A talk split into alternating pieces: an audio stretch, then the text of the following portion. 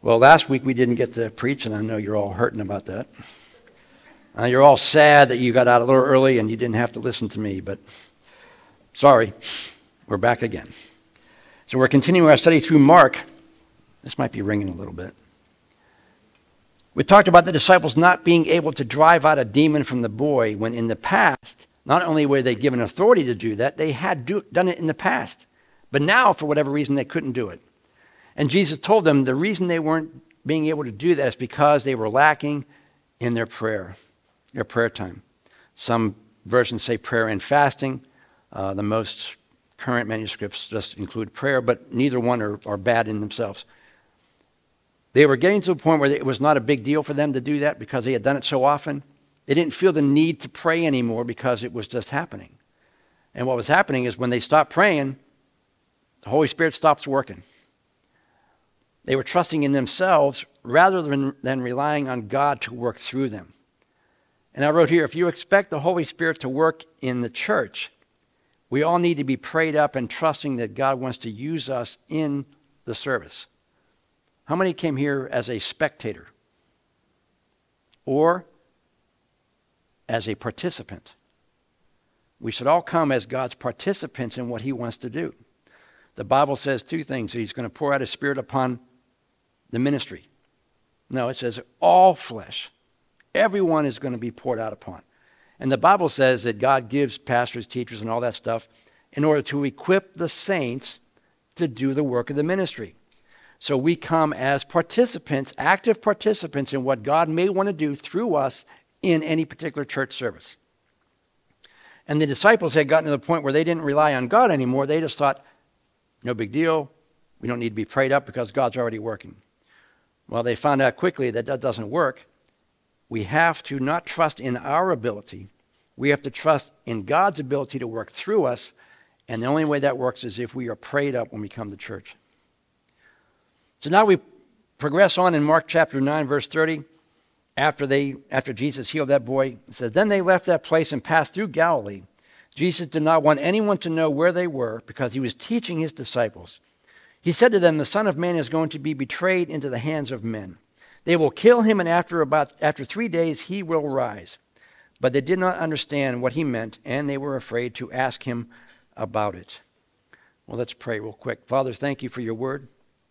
I pray your anointing as we speak about your word, that we rightly divide your word of truth, so that your word ministers to us, that the Holy Spirit is able to seal these words in our life and affect change in each one of us. We ask in your name, Lord.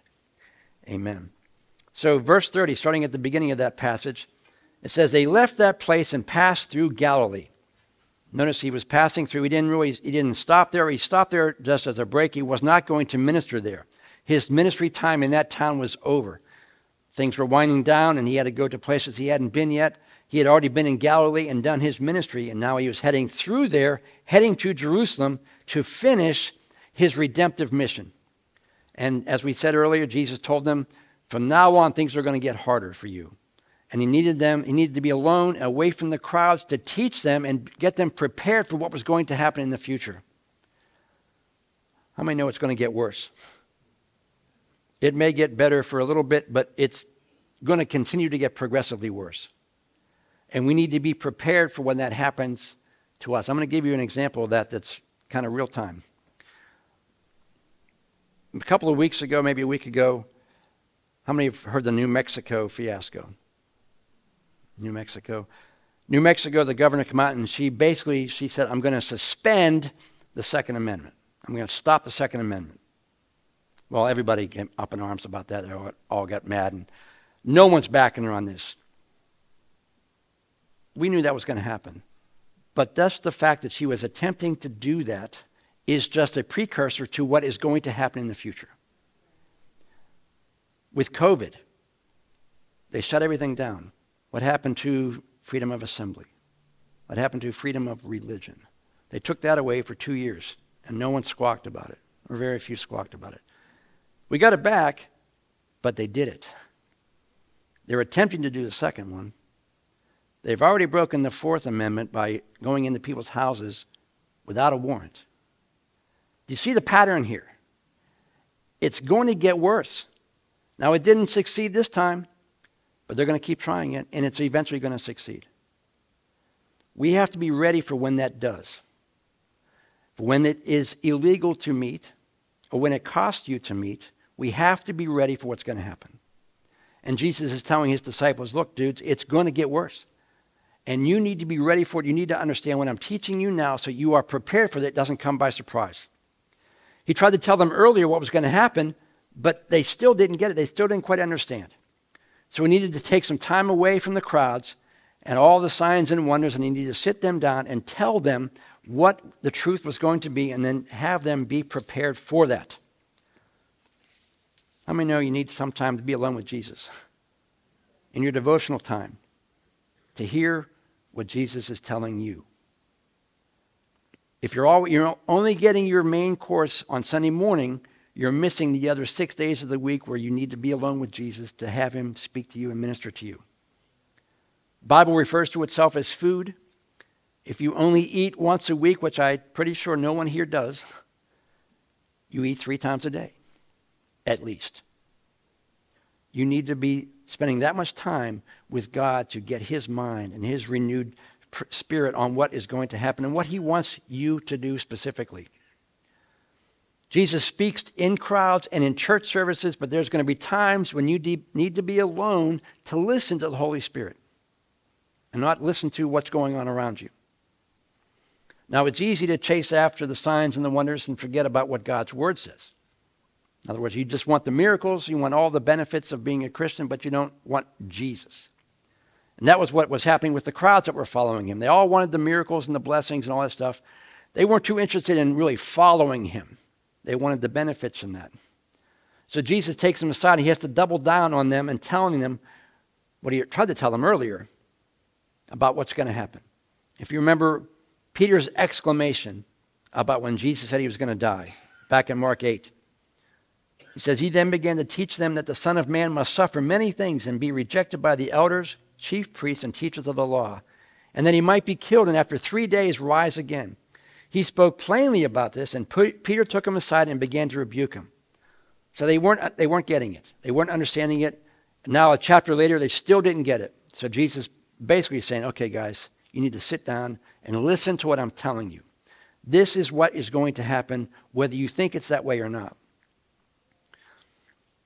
The disciples still needed to be taught about what was going to happen in the future. How often do we read something in the Bible or God gets our attention in prayer, but we still don't understand what He's trying to say to us? You read it, something jumps out at you, but you're not sure why it does.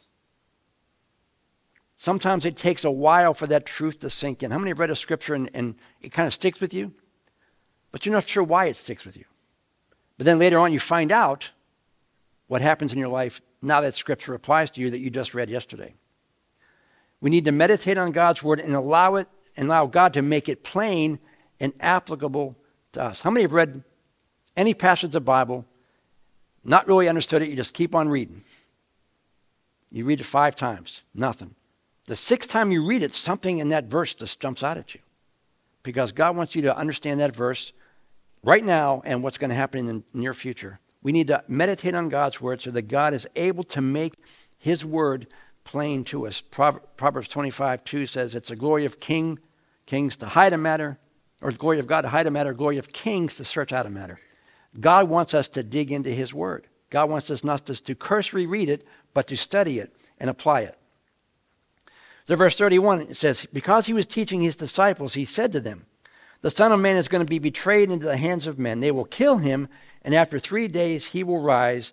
Basically, the same thing he told them back in chapter 8. But he adds one more little thing to it. He adds the betrayal. And the tense of the verb here indicates that it's in the future, but it's as good as happening now. In other words, it's not, you know, it's not in the future, it's not some nebulous time. It's basically saying the sun is going to set this evening. It's in the future, but you know it's going to happen. It's as sure as you're standing here, the sun's going to set. And Jesus is saying, as sure as you're standing here, I'm going to be betrayed. And as sure as you're standing here, I'm going to, I'm going to be crucified. I'm going to be killed. So it, even though it was in the future, it was a dead certainty that that was going to happen. It's a guarantee that Jesus will be betrayed. It's as good as done. And there's nothing you can do to change that event. If you remember them, Jesus rebuked them in chapter 8, then again with the healing of the boy. So I imagine for them, they're getting into the habit of getting rebuked by, by Jesus. He gets rebuked in chapter 8, they get rebuked in chapter 9. So they're kind of gun shy about talking to Jesus about it. Verse 32 kind of says that. It says they did not understand what he meant, but they were afraid to ask him about it. So they just still didn't get it, but they've been rebuked so many times they're afraid to ask. Now, there could be many reasons for not wanting to ask. Maybe it, they didn't want to get rebuked again, or maybe it could be that Jesus was talking about suffering before glory, and they didn't want to be reminded about the suffering part. Whatever motive was behind their fear, it seems that they tried to change the subject and talk about something that was more appealing to them. In verse 33, when they came to Capernaum, when he was in the house, he asked them, What were you arguing about? Now, Capernaum is in Galilee. They were kind of stopping there on their way to Jerusalem, kind of their headquarters, Jesus' headquarters.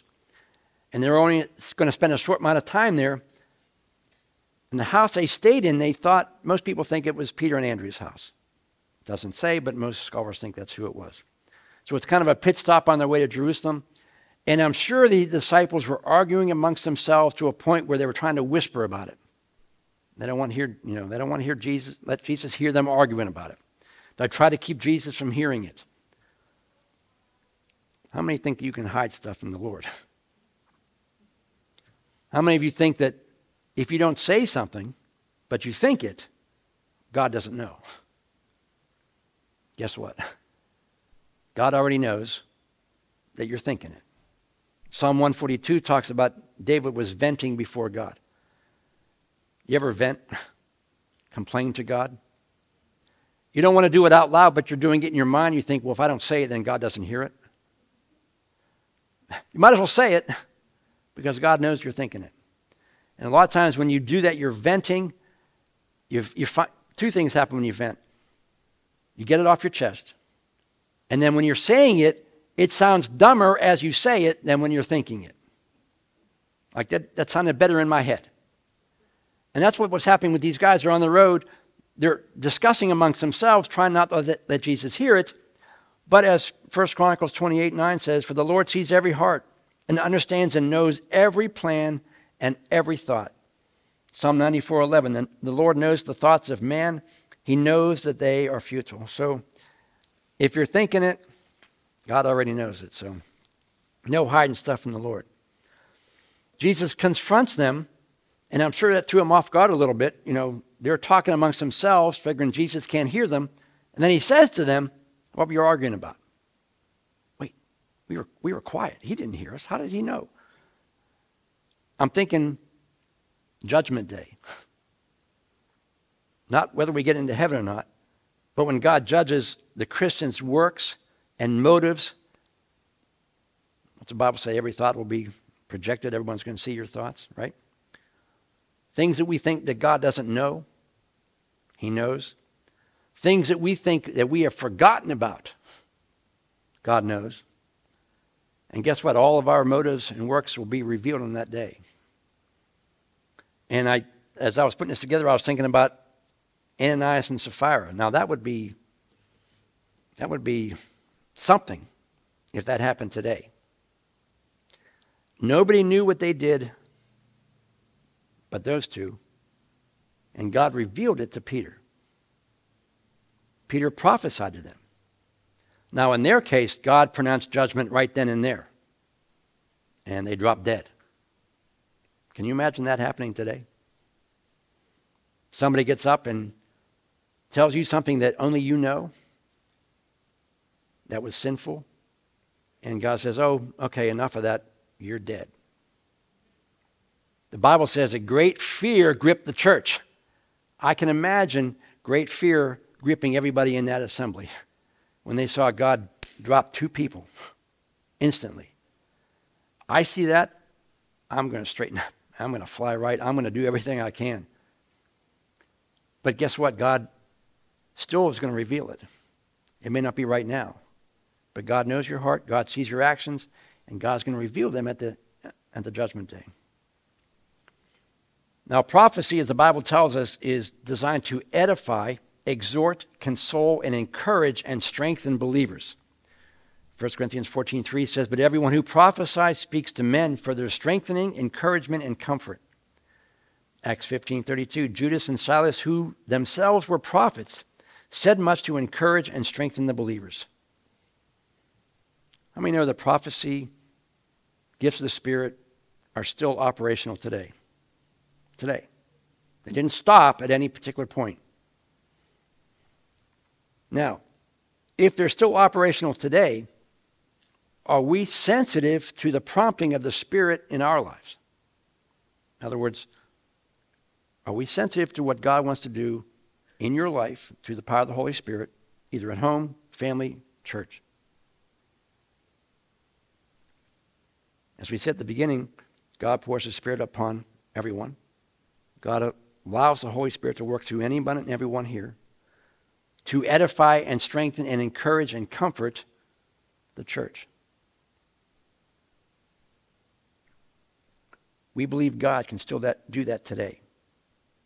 Amen? Amen? Amen. Mark 9:34 says, "But they kept quiet because on the way they had argued about who was the greatest." Yeah, I probably would have shut up on that one as well. I'd, uh, I said, "What do you? Uh, uh, that's kind of embarrassing. I don't. I didn't want you to hear that. I mean, we were whispering out of your out of earshot. Jesus, how did you know that? I mean, Jesus told them a second time he's going to be betrayed and killed and rise from the dead. And what are they focusing on? Who's going to be greatest? You think the disciples are, you know, upstanding guys, but you look at stuff like this, you wonder, what are you thinking about? You're, instead of focusing on what Jesus just said, I'm going, to I'm going to be killed, you're focusing on who's going to be greatest. Now, it's not that God doesn't care about your lives and your struggles, He does. But these guys were talking about prideful things, talking about who was the greatest. Now, for the Jewish culture, that's a pretty, that's a pretty common thing. It wasn't abnormal for people to try to edify themselves, to build themselves up. Who's the greatest? And I, you know, Muhammad Ali, what was his tagline? I'm the greatest. We may not say it that way, but how many of us think more highly of ourselves than we might, than we should? We do the same thing, kind of, if we're not careful. Who's the greatest?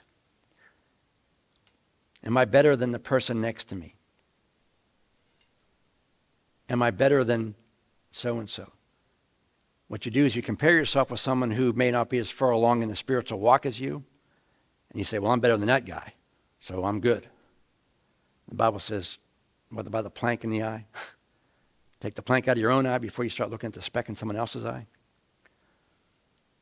Am I better than that person? Do I preach better? Do I teach better? Do I live a better life than that person? Basically, the same thing. Who's the greatest? How about this one? Compare yourself with Jesus and see how that works out. So, since that was a pretty Jewish thing to do, trying to assess who was the greatest, these guys are still pretty steeped in the Jewish tradition. That's, that's all they know. It's what they were raised with, that's, that's normal to them. No different than allowing the culture of their day to affect their lives and their thoughts about God. The culture today, if we're not careful, will affect our lives and our relationship with God. If we allow culture to affect how we think and what we do. Now, I thought of a unique example. Now, if you have a certain age, these older Christian movies that were out years ago, you know, Ten Commandments, and all those ones, there was, there was, Jesus was portrayed in some of them as a white guy, blonde hair, blue eyes. Now, does that sound right to you, Jesus being Jewish? Jesus was Jewish, not American. We allowed culture to dictate what we think Jesus looked like. Jeffrey Hunter was the guy I can think of. Max von Sydow both played Jesus, and both were definitely not Jewish in origin. We pushed our American culture into what we thought would be biblical times. And we think that all Christians in the world today live in ranch homes and they drive GMs or Fords or Toyotas or whatever. If we're not careful, we tend to think that our culture is Christian culture everywhere. It's not. I think we're unique in that right now. We have the blessings that the majority of the world do not have. That we're here, able to gather without fear of retribution for the time being. We were listening to a radio broadcast on the way into prayer about in Pakistan how Christians are being martyred, Pakistan being the worst in the persecution of Christians. You don't face that yet, but don't be surprised if it comes. To these guys, they knew that even though it was culture and it was normal for them, they knew, they knew enough to, not to talk about it with Jesus. And they felt guilty for doing it, which is good. So they didn't really answer Jesus' question. He says, What were you arguing about? And they didn't answer the question. But Jesus knows, and he goes on giving them a visual teaching of what he wants to explain to them. In verse 35, it says, Sitting down, Jesus called the twelve and said, If anyone wants to be first, he must be the very last and the servant of all. Something like the Bender translation. Okay, guys, let's sit down and go over some things. I know what you're talking about, and I need to explain some things to you. It's obvious that you don't get what I've been telling you about me about what's going to happen. So let me spell it out for you plainly. I got to tell you something that I would like to sit down and explain to you in the first grade English so you understand what's next. And since they were talking about who was the greatest, they clearly once again failed to understand Jesus' statements about suffering and death. The kind of service Jesus is talking about requires service. You want to be great? Be a servant.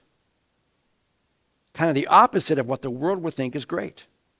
A person who is great has people serving him president, kings, they have people serving them. In God's economy, the greatest one is the one who is doing the serving. If you want to be great in God's kingdom, you must consider yourself last and serve other people. And then Jesus goes on to try to give an emotional word picture to them, an illustration designed to elicit emotions on the part of the hearer.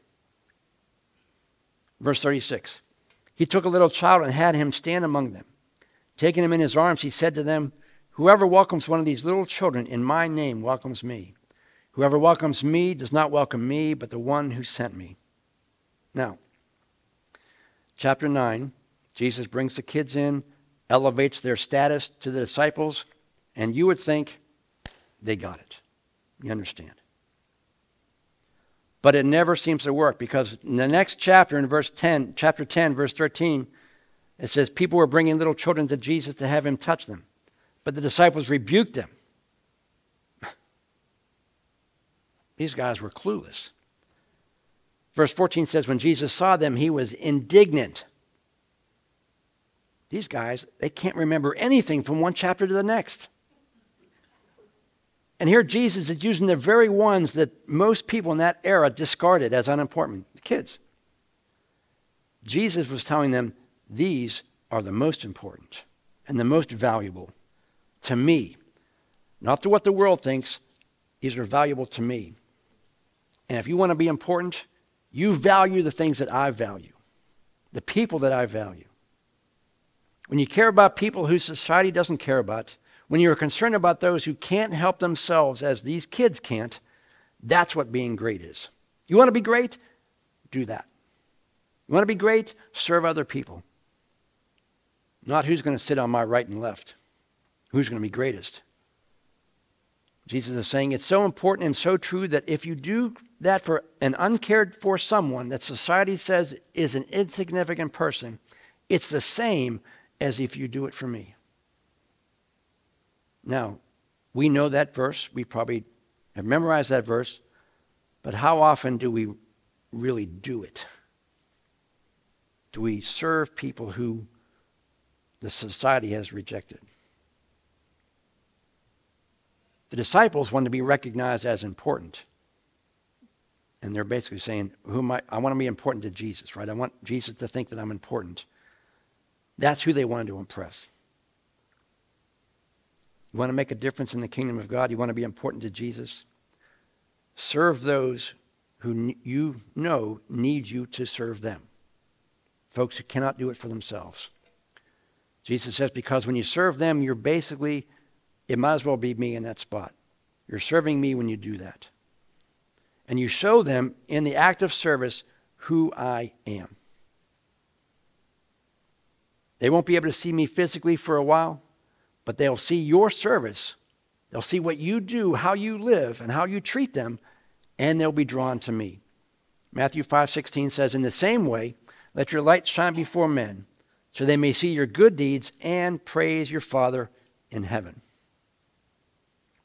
You want people to see Jesus? Do they see Jesus when they see you? Do you act like Jesus, not here, but in the world? When people look at you, do you think something different about that person? How do I behave? Do I act like everybody else? Or do I act different than everybody else?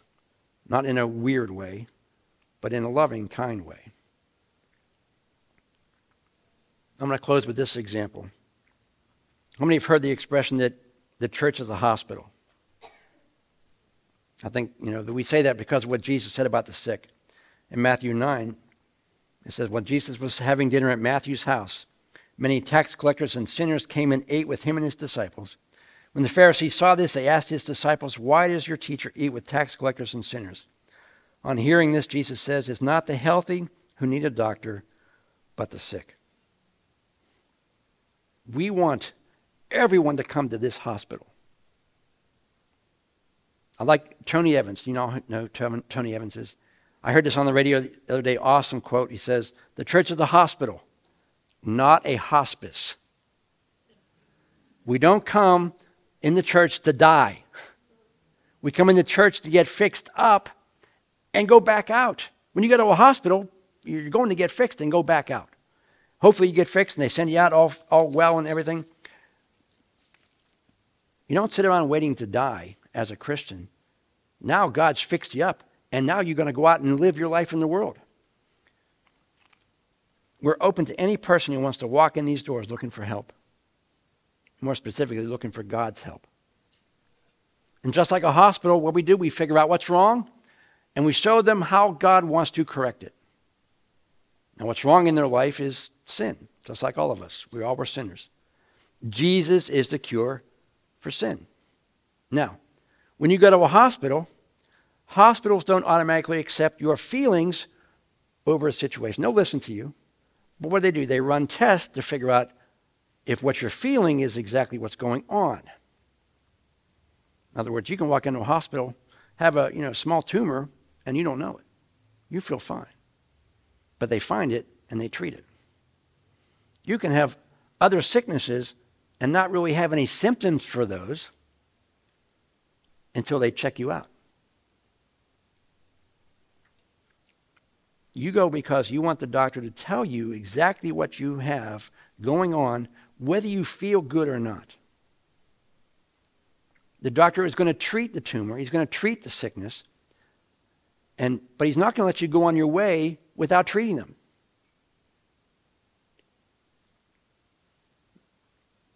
Now I'm going to get my soapbox out here. Hope I don't offend anybody.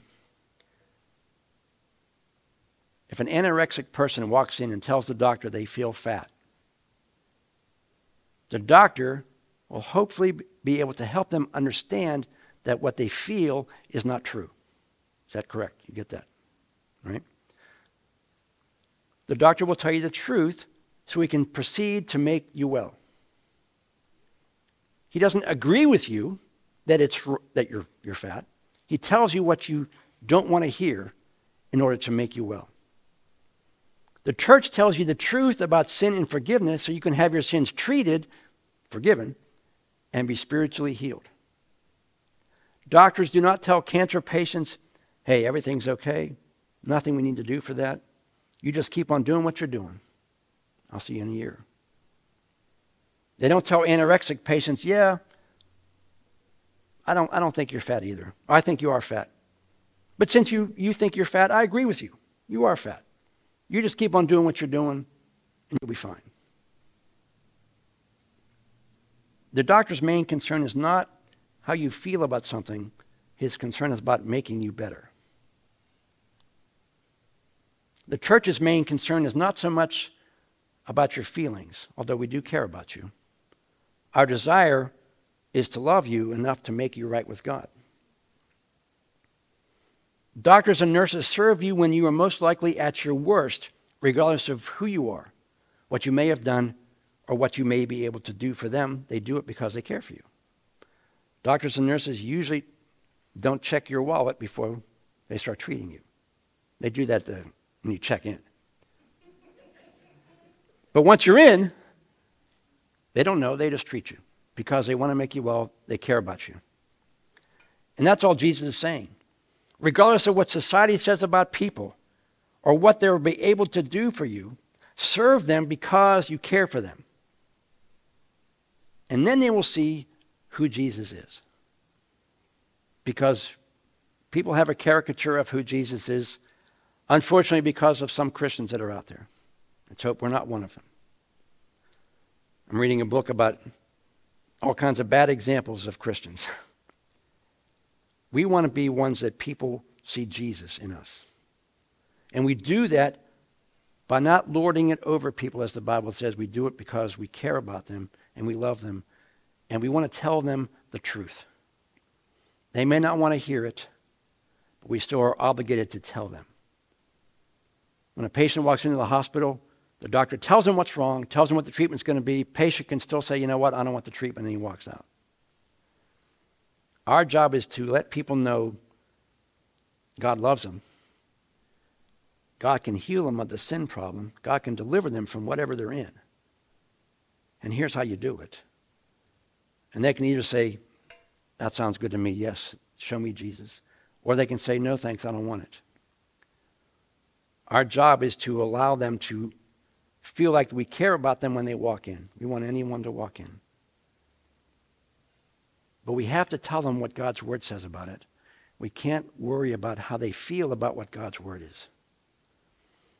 Now, we don't, we don't beat them up, we don't beat them over the head with it. We first want to show them that God loves them. Jesus really loves them. Let's talk about the situation in your life. We don't beat them up and throw verses at them right away. We show them that Jesus loves them and what they're involved in, whatever kind of sin it is, that's obviously hurting them. That, that's why they're here. Let me show you how you can get out of that. Let me show you how you can get free from that. I was able to teach a class yesterday of young guys going through Bible college. And some of them have stories that they've been through you know, recovery programs and stuff, now they're called. And you got to see their testimony of how they came to know Christ in the worst situation that they were in. And it was because someone loved them and someone introduced them to what Jesus can do for them. Didn't beat them up over it, didn't condemn them for it. How many know our job is to catch them? God's job is to clean them. Our job is to share the truth. Our job is to let them know Jesus loves them. We're here to help you, encourage you, and bless you, and get you where you need to be. And God's the one responsible for doing what he needs to do in their life. We want to be that church, right?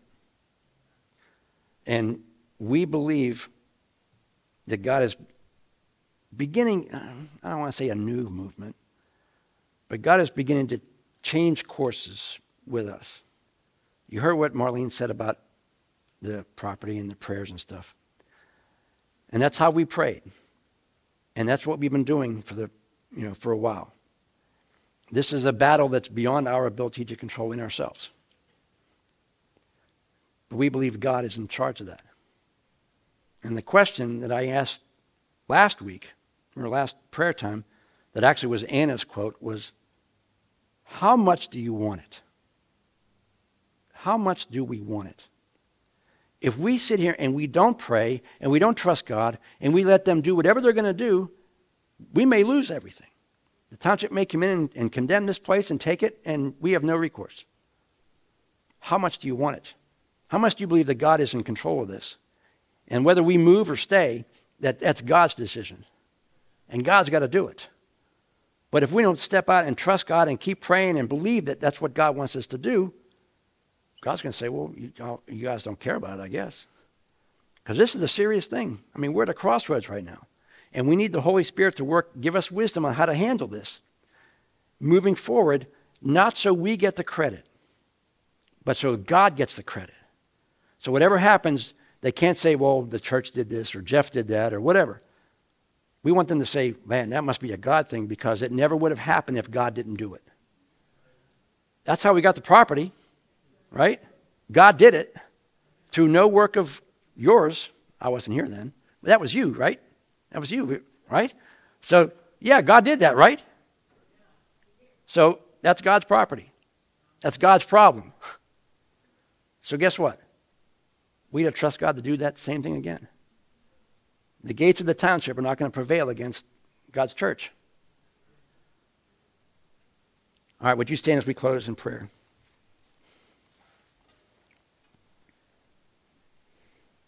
And I'm excited for what's going to happen because that way God gets the glory, God gets the credit. And we're trying to figure out what do we do and what do we not do. We don't want, right now, we've not really contacted any attorneys. Not talked to any attorneys about that. The other two property people have their attorneys, but we haven't contacted one yet because we're trusting that God's going to work through this. Now, we may have to at some point do that, but right now, you don't have that kind of capital to do that. So that's a God thing. Maybe God wants to give us a brand new place, build a brand new church. We don't have the, uh, the stairs out there that no one wants to ride the chair. You know, walk in flat. It won't be that problem anymore. No one's going to be embarrassed if they ride the chair. Maybe God wants to do that. Don't know. But I know that God's in control of it. God's going to do it. He did it before, and I'm the same yesterday, today, and forever. So I'm excited because it's going to take all of us to, to pray about that, right? And Hezekiah, Hezekiah commanded everybody, hey, for three days, fasting, prayer, we got an army coming against us. You all need to do that. It wasn't just him. He had the whole nation start praying and fasting. And God went out and beat them all before the nation did anything. So that's what I think God's going to do here. So let's pray. Father, thank you for your word. Thank you for your saving us, for working in our lives. Lord, your word says you're long suffering, and that's with people. And we are people that need to be long suffered with. And we're thankful that you saved us, that you took time to bring us in your kingdom. Your word says you chose us, we didn't choose you. There came a point where you offered that to us, and we accepted, and we're so grateful for that. And we thank you for the way you're working in our lives personally and working in this church as a body of believers. And we're excited for what's going to happen in the future with whatever happens with this property issue. We just pray your hand upon all of it. You give us wisdom and direction as to what we're to do. But Lord, we pray that you would go before us and you would make every crooked way straight. That you would give us favor with whomever we need to have favor with, and you would provide whatever we need. You know, in our our budget, our finances, there's no way we can buy land and build a brand new church. We just can't do it unless you intervene. And we trust you to do that miraculous thing for us. If that's your calling for us to expand and move out, then Lord, you you got to provide it. And we believe that you have more than the ability to do that. And we trust you, Lord, as Marlene said, we're not fearful, we're not worried, we're trusting. And we know that you love us, and your word says perfect love casts out fear. So we know that if you love this church, you love us personally, then we're not fearful what may happen in the future.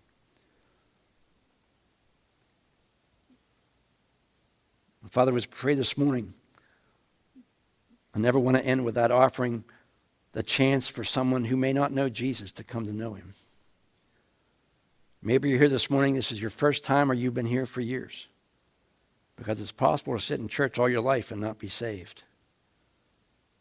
But the Bible says that the Holy Spirit, God the Father, is drawing you. He's making you think about Him, He's making you make a decision.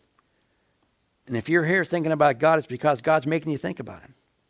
And God's putting all the information in front of you hoping that you'll make a choice.